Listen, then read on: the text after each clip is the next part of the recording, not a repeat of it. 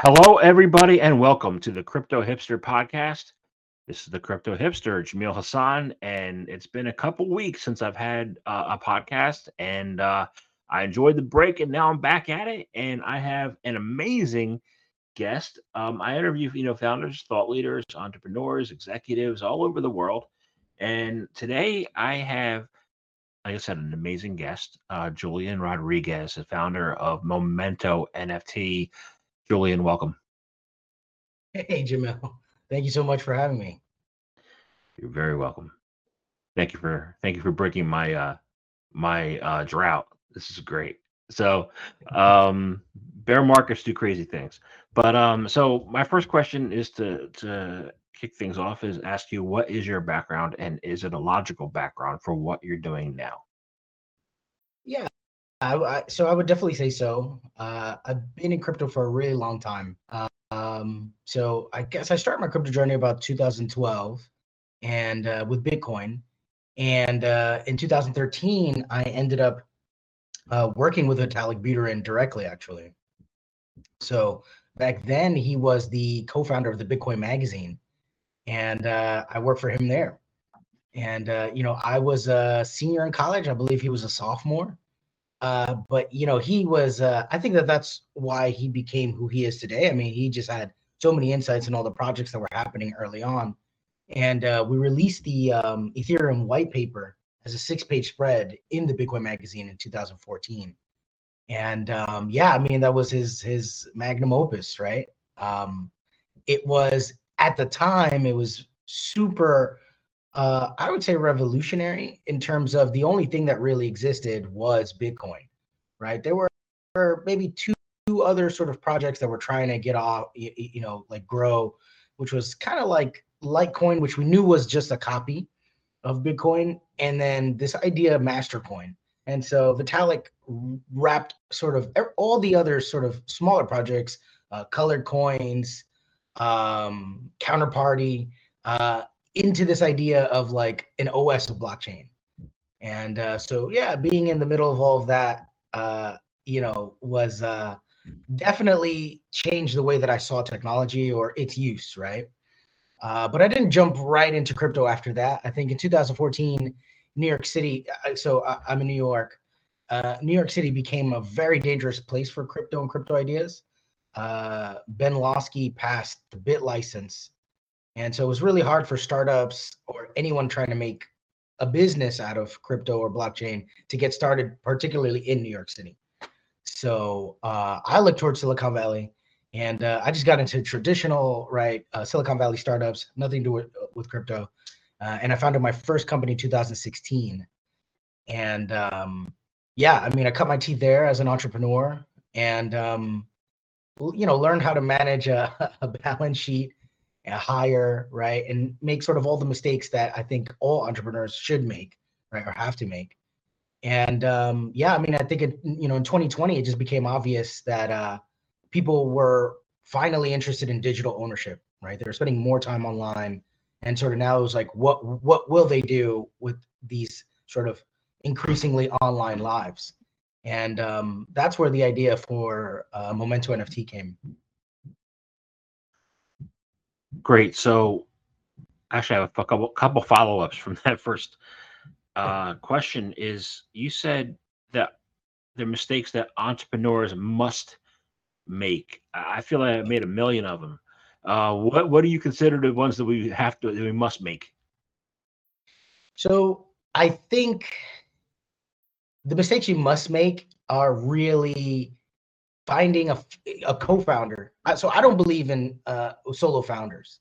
I I don't think that that I don't think it makes sense. I don't think it's it's healthy for you as an entrepreneur uh, and for the company, right? Um, I think that you really really have to figure out who you can work with, what type of person you can work with, and that you know, I mean, the the, the payback there to be able to just you know share share the burden share the vision and share the gains with just at least one other person i think is uh right you'll learn more about yourself in that process right um and again i mean right just being able to pick a filter and have good people around you i think it, it just benefits right um so I would say that, right? I, I think, um, you know, in my last startup, um, it was someone who I, I believed would, would have been perfect, and we were childhood friends, right? So there's no reason why that should have gone wrong.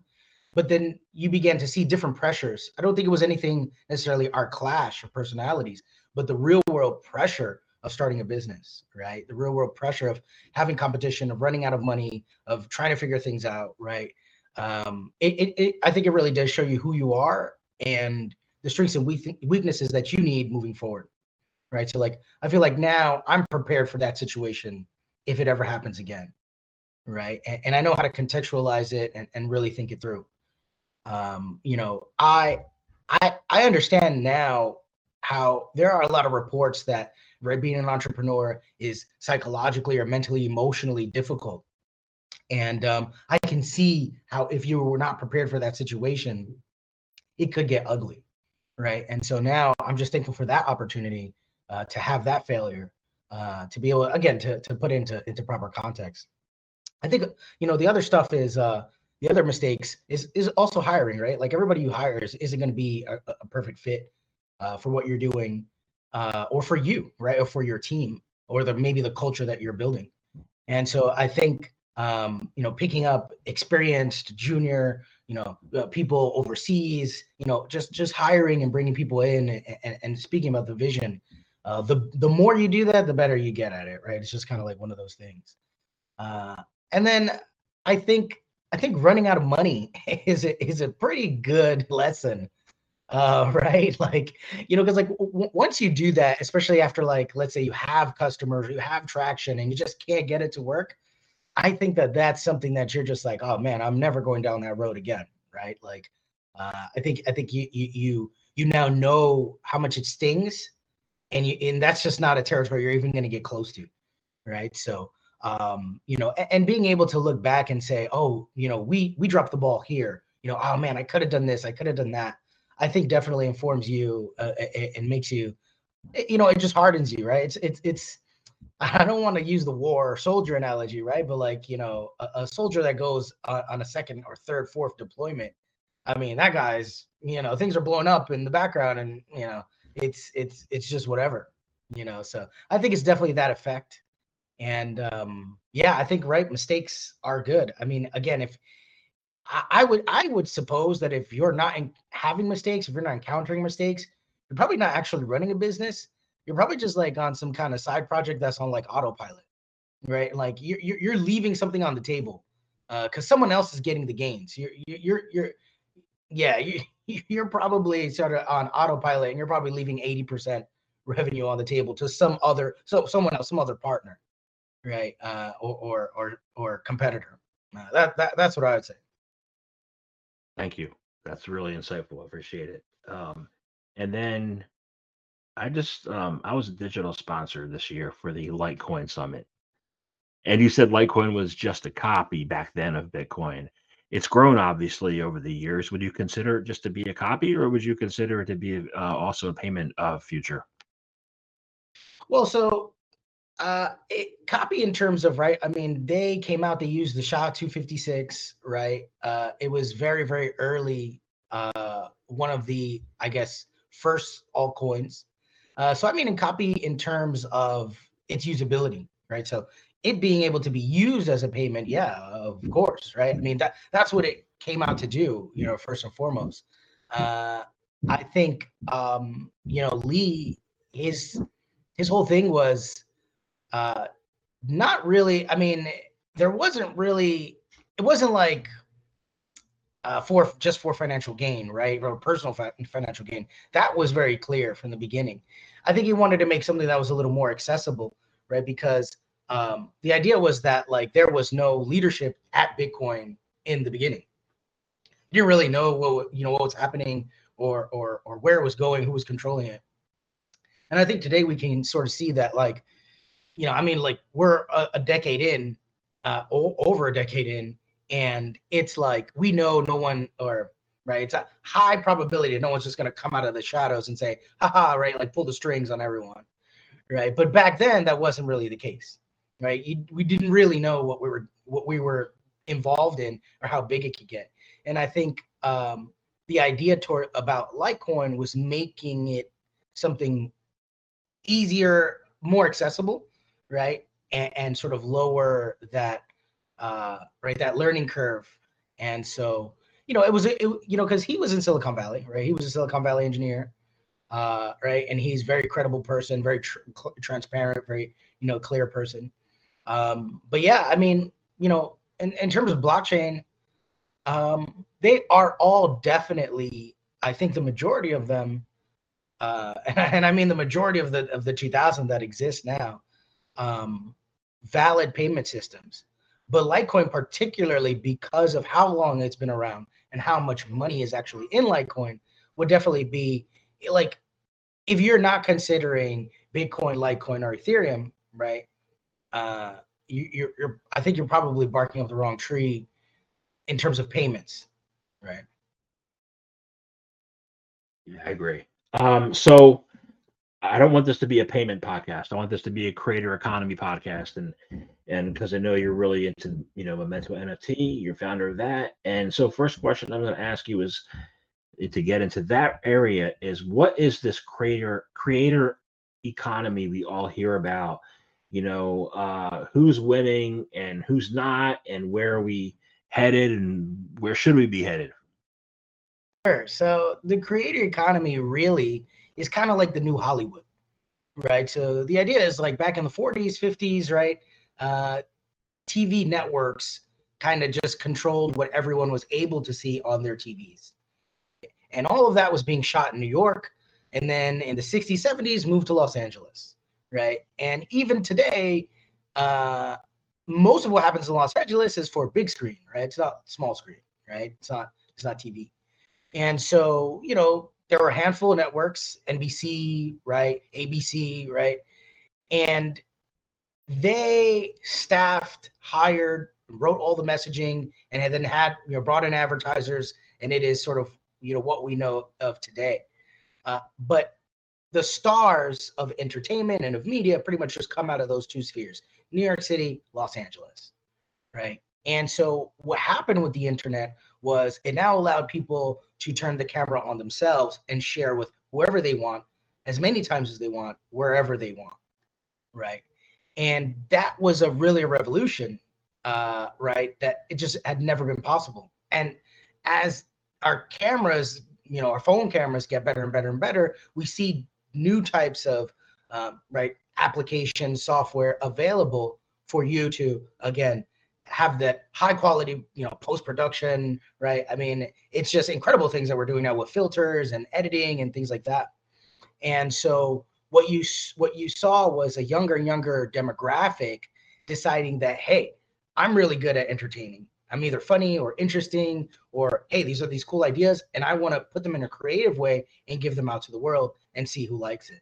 And so right you know youtube youtube has been huge. I, I think i think youtube is definitely the king of, uh, of the creator economy. But every single platform has its nuances right? And like uh, its weaknesses right? So for example one of the weaknesses youtube is it's long form oriented right and so a lot of people might not have the content or the brand for long form right and traditionally on YouTube, it take it has taken about three years to build your audience, right? And so that that that's very difficult to sort of get things going, right?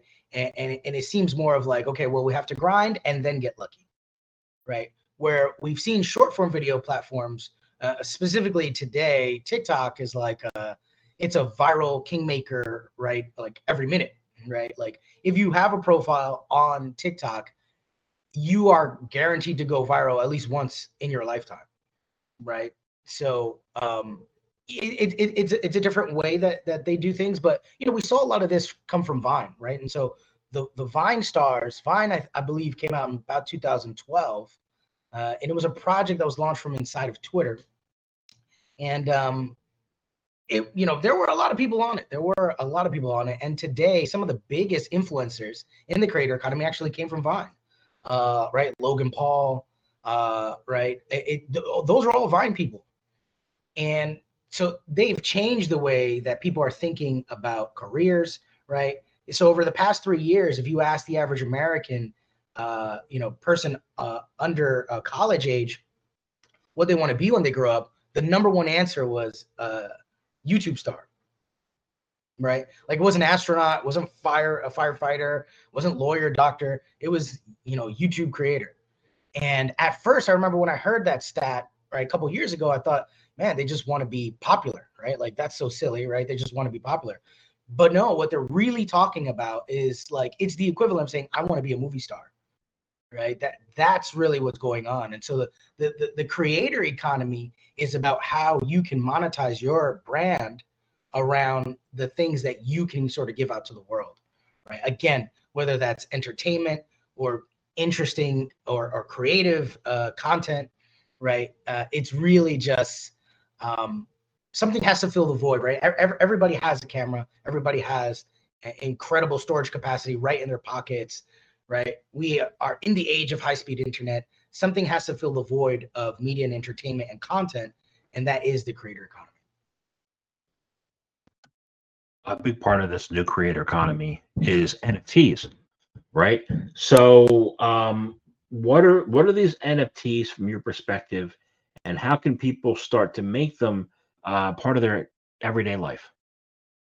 Yeah, so that's right. That's that's the interesting part. So, like, where where's all this going, right? Like, so we're sort of beyond, uh, you know, what we call Web two, right? Where it's Web two is just allowed people to create a profile and post content, right? They represent themselves through a, a pseudo avatar and uh, they post the content, right?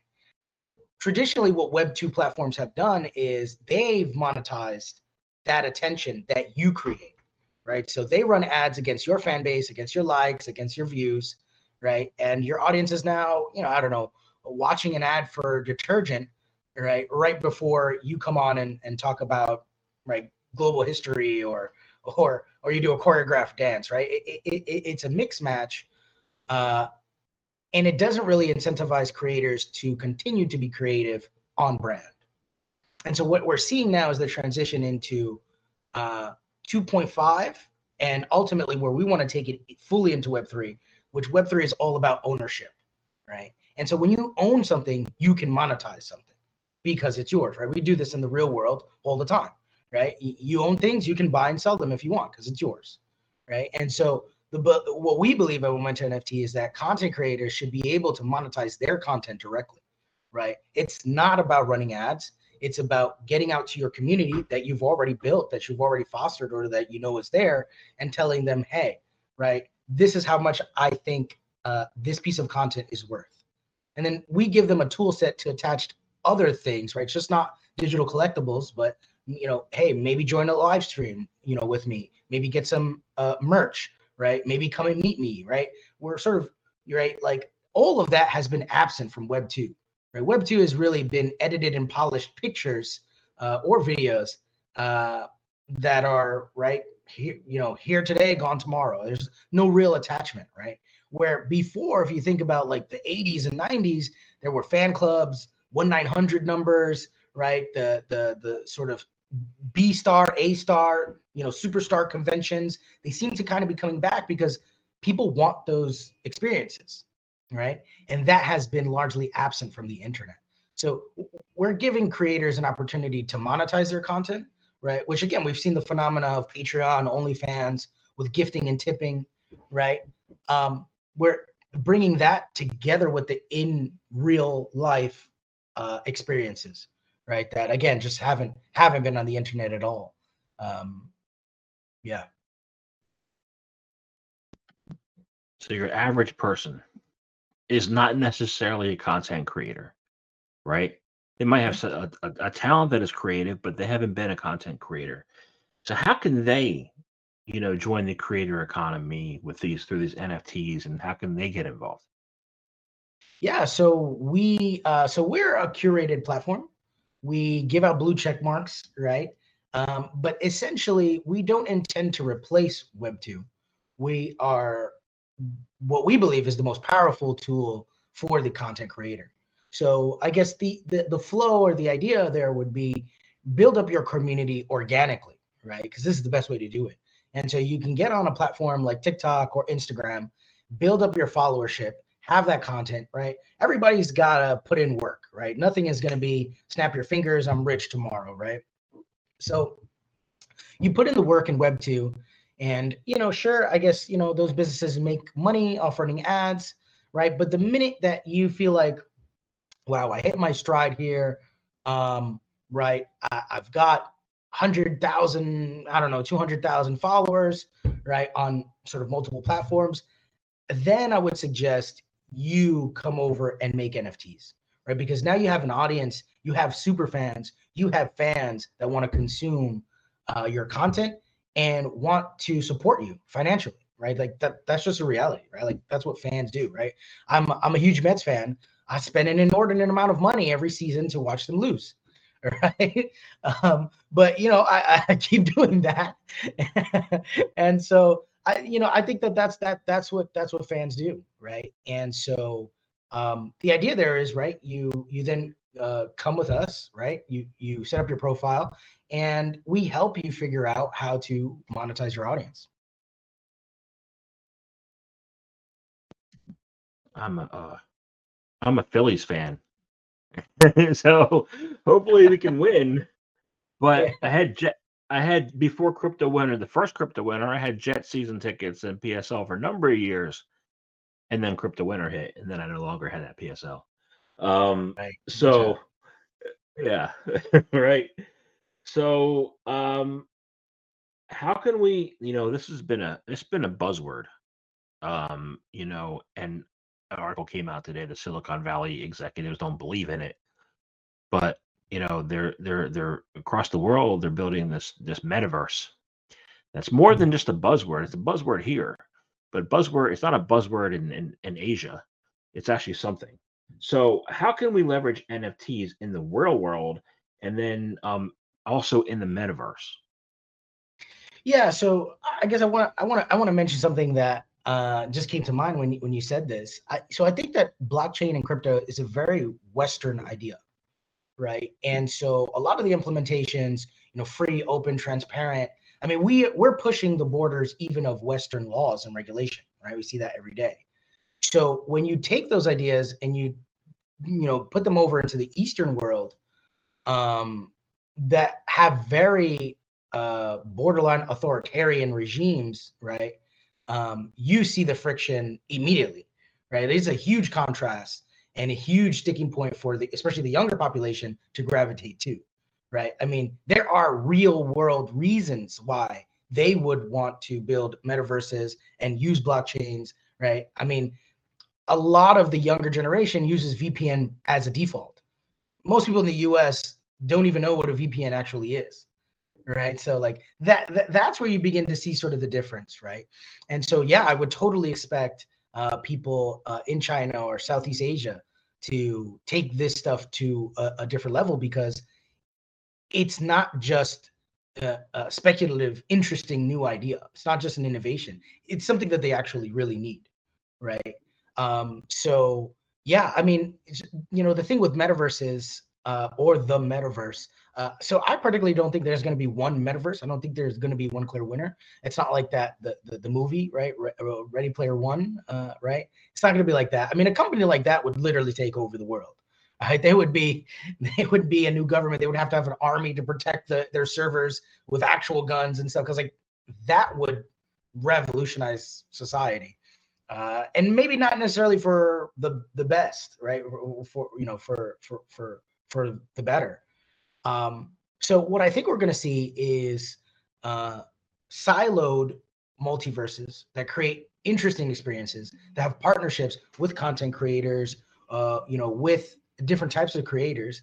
And then what we might see is NFTs used as interoperable devices, right, or property amongst all blockchains. There has to be something tying them together, right? But like, you know, look, at the end of the day, human civilization is not good at this grandiose one united idea anyway right? It's been like 8000 years we haven't figured it out right? Like you know the european union is like really fractured right? Like we get the us canada latin america right? Nothing that we do is like one monolithic thing. And so I don't think that the metaverse is going to be one monolithic thing. Uh, but I think that there's going to be clear ways that we can all work together. Uh, and that's why we decided to really just empower content creators. I think the metaverse, we as a, as a business aren't really uh, ready for that. Um, but we have some ideas of how we can help the metaverse uh, be a place that's inclusive that everyone can participate in.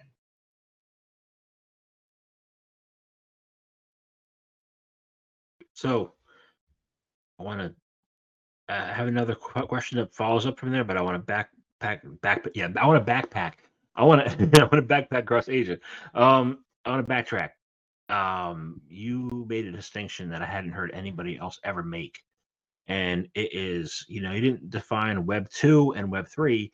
You said Web two point five, right? Yeah. So what is this Web two point five, and what's where are we at right now? And how do we get the half out of there and go to three? What like what's your what's your take? Yeah, so Web 2.5, uh, we're definitely here, right? So Web 2.5 are uh, platforms like uh, Patreon, OnlyFans that are really geared towards you get to subscribe to your content creator, right? So it's not a direct monetization necessarily based on content. It's more of like a support membership, right?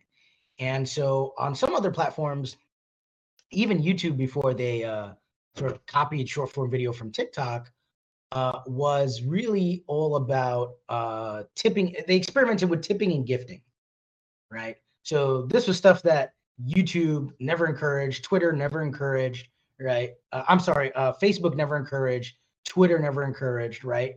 And so that's where you can see the break uh, really sort of came from. And so what Web3 is, right, we're taking it a step further where it's really ownership over the content itself, pricing of the content itself, right? Where we hope to go is really, you know, creating content as an asset class, but where where that content could be uh, priced, bought, sold, and borrowed against, right? If these moments really have social currency, they're going to be no different than a stock or right some equity in, in, in real estate. Uh, that's where we we ultimately want this to go and Gen Z seems game for it. They, they that makes total sense to them, uh, right? And so uh, that that's where I think that's where I think uh, Web three is. But yeah, Web two is uh, pretty much here, right? Uh, it's Web two is really, if you had to define it, it's everything you can't do on Facebook, right? Because Facebook was definitely obsessed with keeping it. You know, I'm just going to run ads against your attention, right?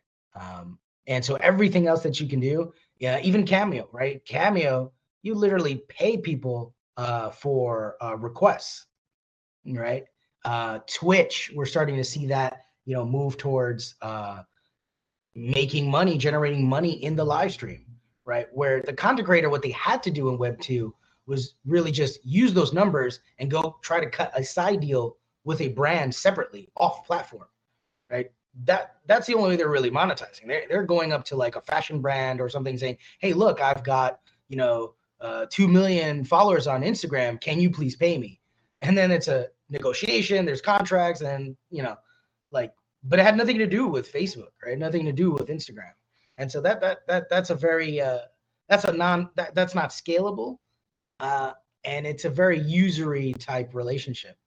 Uh, so right, the platforms are moving a, away from that but we believe that there's still a little more that could be done. And that's where we uh, bring in Web3.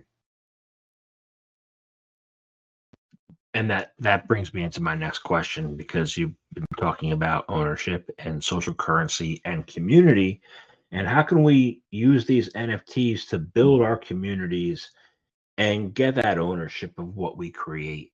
Because uh, you know, I mean, some people are able to do it right right now, but you know, in a decentralized world, we should all be able to do it. So how do we do it? Yeah, so ownership is the strongest incentive for community building, right? Like if people don't feel like they own a piece of something, they don't really care about that thing, right? It's it's a total different level, uh, and so that's why I was that's why I was mentioning the subscription model is not enough, right? On OnlyFans, for example, you see a lot of churn, right? Uh, people will uh, sign up for one month, they get the entire catalog, right? If it if you've been on the platform for two years, well, now they see two years of content. They can spend one day, you know, right clicking and saving, and they forgot about you, right? Like they don't put it on auto renewal, they move on to the next creator. That's not a situation we we we want to create because we don't believe there's real value there. Uh, but when you make a purchase decision, right, for content, and you're able to buy multiple pieces of content it's just a better exchange for time and value creation right? The time that the content creators spent on that one piece of content they know how much they want back for it right? They know how many people they want to own it right? And so it, it's just it's just a totally different metric um, that we believe again incentivizes not only the creator to make better quality content and get it out but for the fans and the followers to you know collect and invest as well in that content creation so you know we you know we're also we'll, we'll also be launching a token uh, next year to incentivize even more the way that you build your community in Web3, right? So you can imagine uh, everything from uh, so we want to allow the creator to recruit members in their community uh, for growth, right? Hey, you know, um, and we saw a very uh, popular, controversial uh, influencer uh, actually do that about six months now. Uh, this guy uh, Andrew Tate, uh, which you know I, I, don't agree with pretty much anything he says, but we've all seen him, right? And a lot of people are like, "Wow, how did he do this?" All he did was recruit members in his community to pretend they were him, right? They, they're using his brand and proliferating that, right? And so that's something that, for whatever reason, it's something so simple, for whatever reason, no one on the internet has done before right? And so the algorithms don't have a like uh, an answer for that, right? So that's why they try to ban him widespread, but they banned his profile. He doesn't do anything on his profile, right? It, he employed his community to do this for him, and so um, right I, I think that that's oh man that's that, that's like a 101 strategy from now on for content creators going forward right and so um we're going to empower the ability to do uh, things like that to again to employ your community. Um, and so yeah i mean you know we're gonna we're gonna throw all of those things uh, in your pocket. So we're gonna see how we're gonna see how this generation uh, makes the internet a little funner right? Because I, I think a lot of these mega platforms these mega web 2 platforms have really made the internet not as fun. Uh, and i really to me it's really like in terms of what the internet was like early 2000s right? It was really green pastures right? And, and there there are ways to handle i think you know abusive content negative content right and, and conversation but i don't think it's the way that has been handled so far. To me the way things have been handled so far is more akin to censorship and authoritarianism than it is right? Just right? Like it, it, it's weird. It's weird. And and i don't believe that that's the foundation of what the internet was because me and you can remember what the internet was like when it started right? Uh, and i would hate for the internet to not be like that uh, anymore right? Um, this idea that uh, right you can uh, get sort of in trouble or you know t- take the wrong corner on the internet uh, to me is, is, is ludicrous. I think there's certain things that the you know administrators of a platform can do uh, to not, but not be so heavy-handed that people feel like they can't even express themselves, right? And I see a lot of that on like Reddit, for example. I absolutely hate Reddit. Um, Reddit took over from what traditional uh, BB forums were, right? Uh, the grayscale bulletin board forums. And before that IRC chat probably right? But IRC chat was definitely like the wild wild west. But you know and and I think today really what you see on, on Reddit for example is um whoever yeah I guess put up the the the, the R channel or whoever is the moderator only what they want to be posted is what's seen right so if you you know it's supposed to be a place where people can go to get information and participate in conversation but if you're just saying something that the moderator does not like, no one sees it.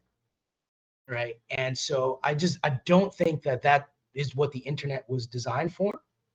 Uh, and I don't think it helps humanity in general uh, and what it means to right because I look to the internet to know to learn about the world around me, right? And um, if now what I'm seeing is a sort of you know whitewashed carbon copy of the real world, uh, that's just not good enough for me.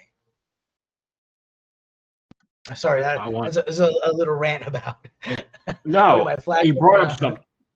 You brought up something that I wasn't going to ask you about, but I am because I've seen some really harsh critics about crypto on Reddit recently. And when you peel back the onion, these people have never worked in their life. You know, but they're bashing they're bashing Bitcoin or bashing Web three, yeah. and they have no experience working whatsoever. And that's the content they're allowing. How do you how do you create a level playing field? Because like critics, like Teddy Roosevelt said, the critic doesn't count. So how do you tell people number one they don't count, and number two, how do you get a level playing field? No, so so that's what I'm saying, right? I think it's we need real people with real voices on the internet, right? Uh, what you're mentioning right now is just a, a small channel of like what you said, like probably people who've never worked or had experience doing sort of anything, but they are now the curators and moderators of the entire internet conversation, right? So it just it's it's not productive. Um, and again, I mean, right, if you had the ability to hear directly, right, that's why sort of on Reddit, the only things that are kind of good are those AMAs, right? Because that is a real person that is talking and in real time and discussing, right, uh, or representing himself, right? So Reddit is particularly designed to like never allow that at full scale, uh, which is why I don't feel like Reddit is a good platform. Uh, but we have the opportunity to do that, right? You now see uh, the person represented in a profile. You know we verified him, and you can see content coming from him. And we do short form video, so it's video content, right? It's you know it's this person talking about these things, and there I think is just a better uh, you know form of conversation, right? Uh, Twitter was able to get through to it, even though it only uses text right? They have blue check marks. You kind of know who they are. There's a lot of transparency, right? Um, so you know, it's not it's not. Yeah, you know, I, only said that because we do video, but it's not just like it's it, it's it's video is the solution because Twitter is able to still get that message out. It just seems to be something about Reddit that is just unsettling uh, when it comes to uh, uh honestly free speech and and and I want to say free speech because it's not even free speech in the traditional way that we think about it, right? They're not really like in encroaching in in that way, uh, politically, right speaking. But it is harming the general communication of people, especially if they're trying to discover an idea. And I think that that's what happens when you build something that's too much of a monolith, right? Uh, yeah, I, uh, I, I'm, I, I am very, uh, as you can tell, I'm, I'm not a Reddit supporter. Understood. And then other question. I interviewed I interviewed a, um, someone a couple weeks ago, and this was the first time that I actually paid attention to this term, although I probably had heard it before. Is churn, and you mentioned you said churn. What's what's churn, what's the problem with it, and how do we move forward in the Web three economy with churn? So churn is the basic concept that um, for example, let's say you have users, right? Uh, if your users don't come back, they've churned, right? So uh, it's pretty much, yeah, it's pretty much that idea. So when I mentioned it, uh, I'm really talking about subscribers uh, to a content creator, right? Well, they'll be a subscriber for one month, but they'll leave and they never come back. So the rate of how many people are doing that is is the churn rate. Um, and again, on OnlyFans, particularly, it is extremely high. Um, right. So I don't think even for those content creators, it might not be psychologically the best experience either. Right. They put so much effort. Uh, you know, maybe they have one thing that uh, they promoted or that got them out there. Everyone floods in for the one month, and then the next month, regardless of what they do, right, they're they're down like eighty percent, right?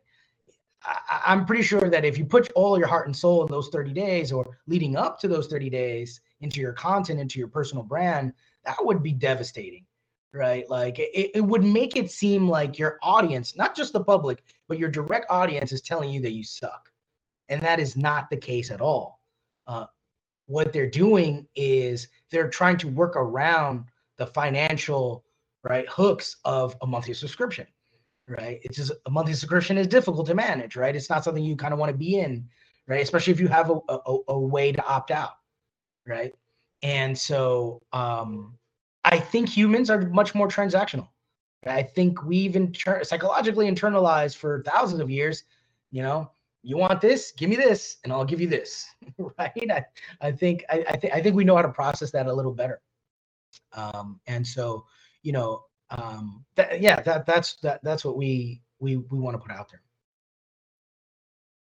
Awesome. So i know you're in miami and uh, it's it's uh, about 1040 so i get warm outside and you have a con- and you have a conference to attend and i want to thank you very much for your time today. This has been a wonderful conversation, and I enjoyed speaking with you. And I have one last question, um, sure. and and it's this: is how can people find out more information about you, about Momento NFT? How can they get involved? How can they, you know, how can they do any of that? Yeah, guys, please uh, download the app. We're on Apple and Android. Uh, we're live. Uh, please download the app. It's Momento Space NFT. Uh, you can visit our website, Momento, M O M E N T O, NFT.com. Uh, sign up to our Discord if you want to sort of chat with us and the rest of the team. Um, we've got a pretty big Discord. Uh, and yeah, come check it out and see. I mean, you know, we have a we have about 2,500 content creators right now. Um, everything from digital artists to athletes to influencers. Uh, there's a lot of people having a lot of fun. Um, so you know, if you if you want to sort of see a little more of where the co- uh, creator economy is going, you know, please, I mean, we we, we try to make it uh, as open as possible, right? So uh, yeah, uh, please download the app, sign up as a user. You can start making uh, your content uh, right now. So uh, and and me, I mean, yeah, you can find me on LinkedIn. Uh, a couple users have found me on LinkedIn to suggest uh, features that they want to see, right? So I, I, my inbox is always open. Um, and yeah, please, any ideas, any additional ideas, anything that you think that we should build to help content creators, let us know. I mean, we we love that kind of stuff, uh, right? Because if it, if it makes sense to you, um, I guarantee you, it's probably a couple thousand people who want that as well. So yeah, please, you know, please download the app and and reach out. Awesome. Thank you very much for your time today. Thank you so much. This was great.